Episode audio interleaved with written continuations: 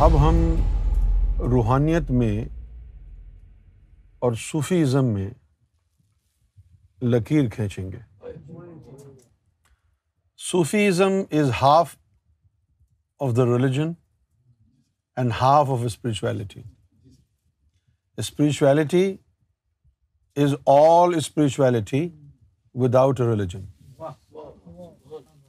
روحانیت اور صوفیزم میں فرق یہ ہے کہ صوفیزم میں آدھی روحانیت ہے اور آدھا دین ہے۔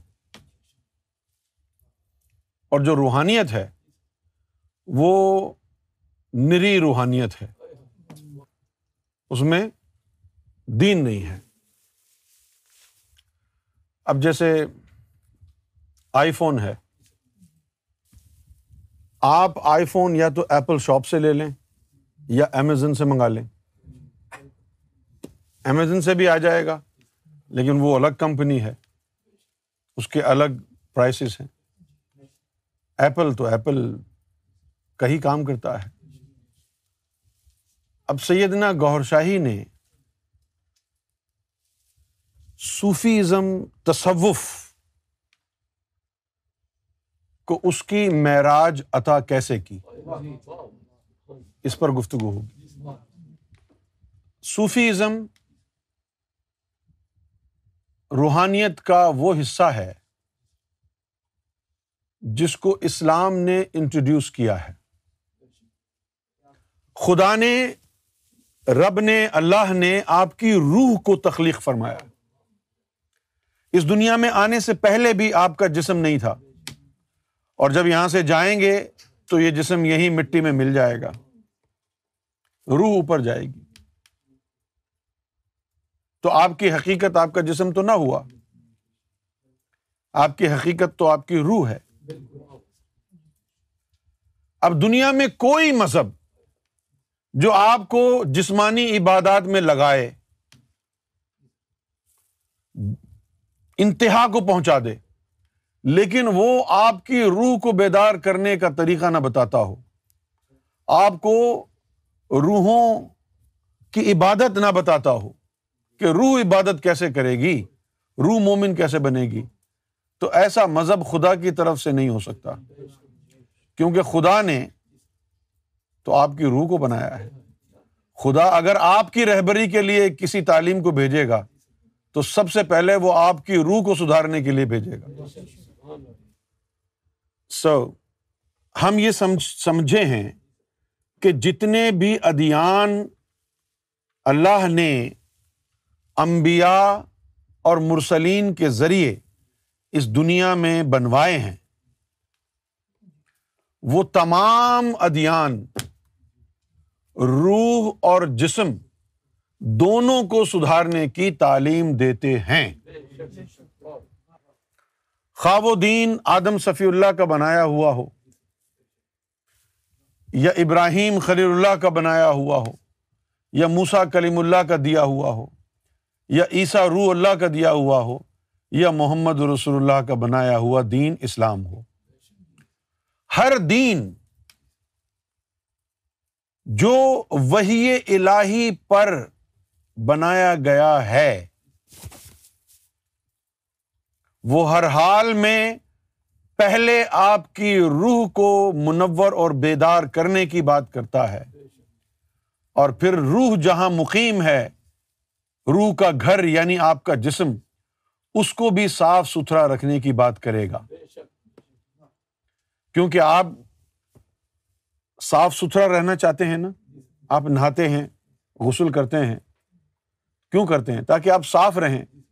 تو یہ ممکن نہیں ہے کہ آپ خود تو جو ہے، وہ صاف ستھرا رہنا پسند فرمائیں اور آپ کا گھر گندا ہو اور آپ کو گندے گھر میں رہنا پسند ہو۔ یہ تو نہیں ہوتا نا؟ اسی طرح روح کو صاف ستھرا کرنا ہے اور روح کی جو تہارت ہے، اس کے مینٹیننس کے لیے یہ باڈی جو کہ روح کا گھر ہے، اس کو بھی صاف کرنا ہے۔ جسم کو صاف کرنے کے لیے ظاہری علم ہے شریعت کا۔ اور روح کو صاف کرنے کے لیے، بیدار کرنے کے لیے طریقت کا باطنی علم ہے۔ دونوں جو علم ہیں وہ ضروری ہیں۔ لیکن سب سے زیادہ ضروری باطنی علم ہے، کیونکہ وہ اساس ہے۔ دین کی اساس، انسان کی اساس۔ انسان کی اساس کیوں ہے؟ کیونکہ اگر روح کو بیدار کرنے کا علم اس کو نہ ملے، تو اس کے جو انسانیت ہے، اس کی جو روح ہے، وہ سوئی رہ جائے گی۔ غافل کس کو کہا اللہ نے؟ کہ جن کی روح سوئی رہی۔ تا وقت یہ کہ عالم نزا آ گیا۔ ان کو غافل کہا۔ یہی وجہ ہے کہ ہر دین میں باطنی علم بھی آیا اور ظاہری علم بھی آیا۔ آدم صفی اللہ سے لے کر محمد رسول اللہ تک پانچ مرسلین ہوئے ہیں۔ پانچ۔ اور ان پانچوں کو اللہ تعالی نے وہی الہی کے ذریعے ظاہری علم تو دیا ہی دیا، باطنی علم عطا فرمایا۔ جو روحانیت یہودیت یہودیت میں ہے،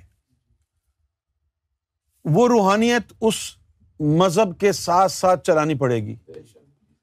جو ہندوؤں کے یہاں روحانیت ہے، وہ ان کو اپنے دھرم کے ساتھ چلانی پڑے گی تو فائدہ ہوگا۔ جو کرسچن کے پاس روحانیت ہے، اس کو اپنے دین، عیسائیت کے ساتھ اس روحانیت کو چلانا پڑے گا تو فائدہ ہوگا۔ اسی طرح صوفیزم، اس صوفیزم میں اسلام اور روحانیت دونوں کو اکٹھا کرنا پڑے گا۔ اگر اکٹھا نہیں کریں گے تو پھر صوفیزم کا فیض نہیں ہوگا۔ تو تصوف جو ہے، تصوف جو ہے اس کا تعلق کسی مذہب سے نہیں ہے۔ تصوف کا مطلب ہے صفائی کرنا۔ اب جیسے غسل ہے، غسل کا صرف مسلمانوں کے لیے، ہندو نہیں نہاتے، ہے نا؟ تو پھر اس کا کوئی دین سے تعلق تو نہ ہوا نا؟ بھائی آپ کو اگر صاف ستھرا رہنا پسند ہے، آپ نہا لیں۔ تو جب جسم کو صاف کرنا کسی دین کا حصہ نہیں ہے تو روحوں کو صاف کرنا کسی دین کا حصہ کیسے ہوگا؟ ہے بھائی؟ جتنے بھی دیندار لوگ ہیں، سبھی نہاتے ہوں گے یقیناً؟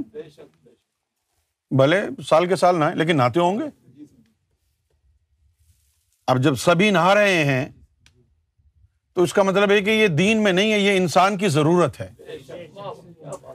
ضرورت کیوں کہا؟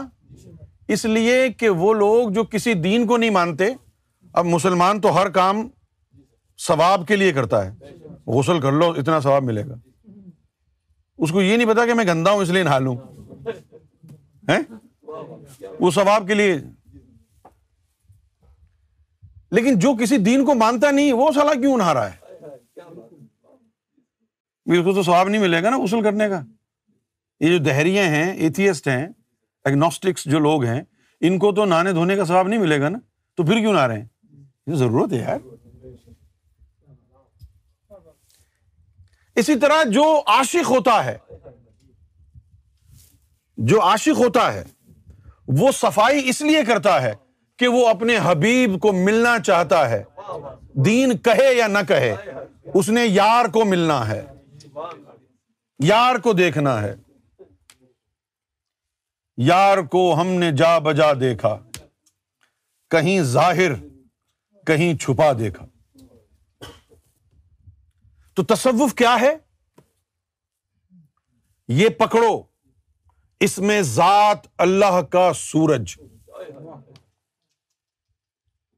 اور بانٹتے جاؤ۔ اور کہتے جاؤ، یہ جو اس میں ذات کا سورج ہے اس کی شعاؤں کو اپنے دلوں میں جذب کر لو۔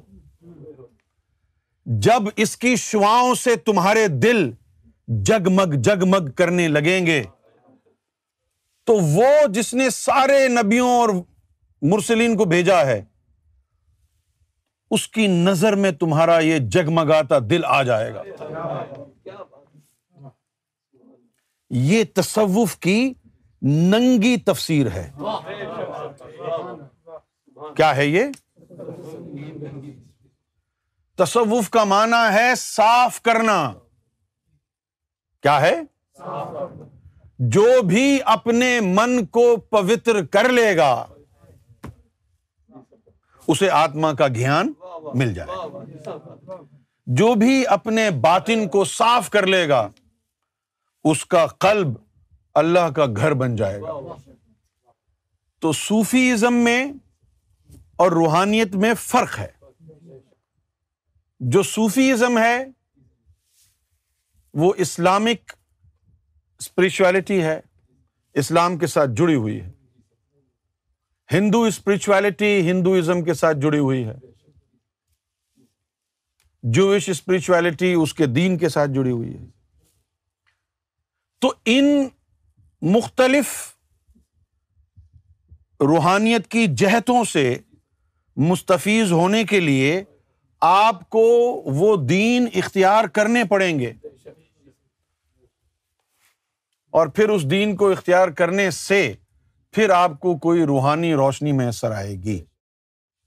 لیکن مسئلہ یہ ہے کہ اب اس دین کو اختیار کرنا ممکن نہیں رہا۔ کیوں نہیں رہا؟ کہ ان کی روحانیت ناپید ہو گئی اور ظاہری تعلیم میں بگاڑ آ گیا۔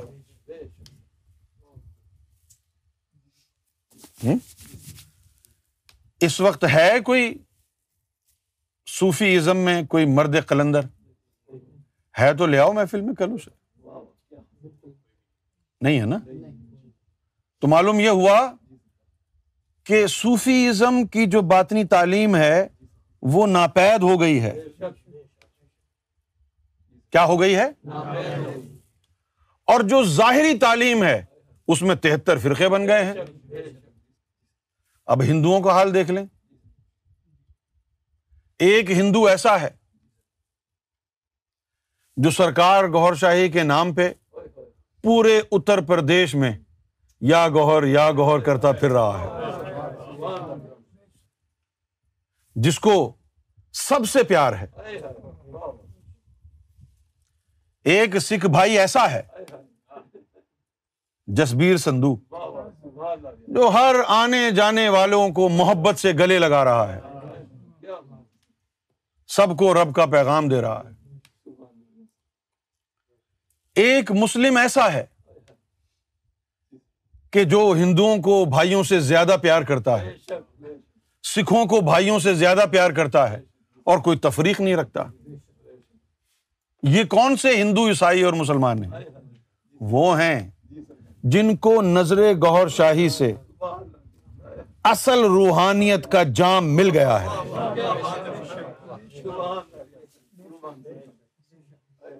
اور ایک وہ مسلمان ہیں جو بیچارے آنکھوں پہ پٹی باندھ کے چلے جا رہے ہیں اور ان کا گمان ہے کہ وہ جنت میں پہنچ جائیں گے۔ ایک وہ ہندو ہے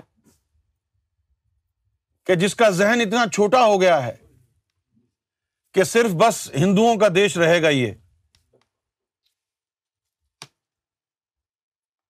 انسان بڑا ہوتا ہے۔ نہ ہندو بڑا ہے، نہ سکھ بڑا ہے، نہ مسلمان بڑا ہے۔ سب سے بڑا انسان ہے۔ اگر آج آپ نے انسانیت کو چھوڑ دیا اور ہندو، سکھ اور مسلمانوں پر فخر کیا، تو پھر آپ کا کوئی مستقبل نہیں ہے۔ کوئی مستقبل نہیں ہے۔ کیونکہ یہ لیبلز ہیں۔ ہندو، مسلم، سکھ، عیسائی، یہ سب لیبلز ہیں۔ اصل میں تم سب ایک ہو۔ اللہ کی مخلوق ہو۔ You are no different to the other کیا خیال ہے؟ پانی۔ ہندو ہے یا مسلمان؟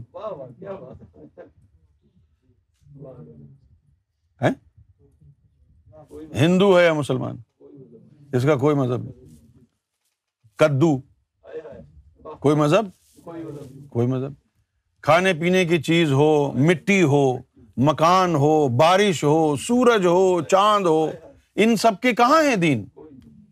نہیں ہے اور یہی چیزیں تم کھاتے ہو، یہی چیزیں تمہاری لائف کو سسٹین کر رہی ہیں۔ وہی پانی تیرے اندر چلا گیا تو مسلمان ہو جائے گا۔ وہی پانی اس میں گیا تو ہندو ہو گیا۔ وہی پانی اس میں گیا تو سکھ ہو گیا۔ وہی پانی اس میں گیا تو جو ہو گیا۔ یہ سب کیا ہے؟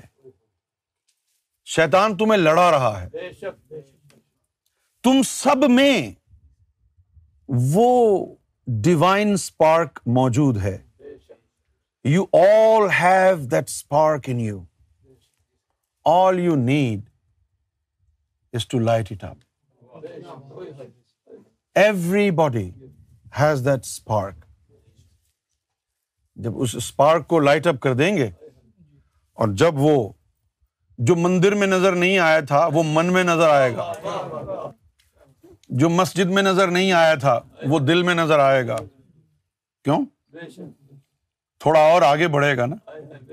تو جو موسا کو کوہ تور پر نظر نہیں آیا تھا، وہ تجھے یہاں بیٹھ کے نظر آئے گا۔ چھوڑ دو ان لمیٹیشنس کو۔ یہ مسلمان ہے، یہ ہندو ہے، یہ سکھ ہے۔ نہیں۔ ان دھرم سے، ان مذہبوں سے ان ادیان سے بڑی ذات اللہ کی ہے۔ اللہ والے بنو۔ نہ ہندو بنو، نہ مسلمان بنو۔ اللہ والے بنو۔ سمجھ گئے؟ جب تم اللہ والے بن جاؤ گے تو سب ایک ہو جاؤ گے اب ایک اہم موضوع کی طرف میرا جی چاہتا ہے کہ آپ کی توجہ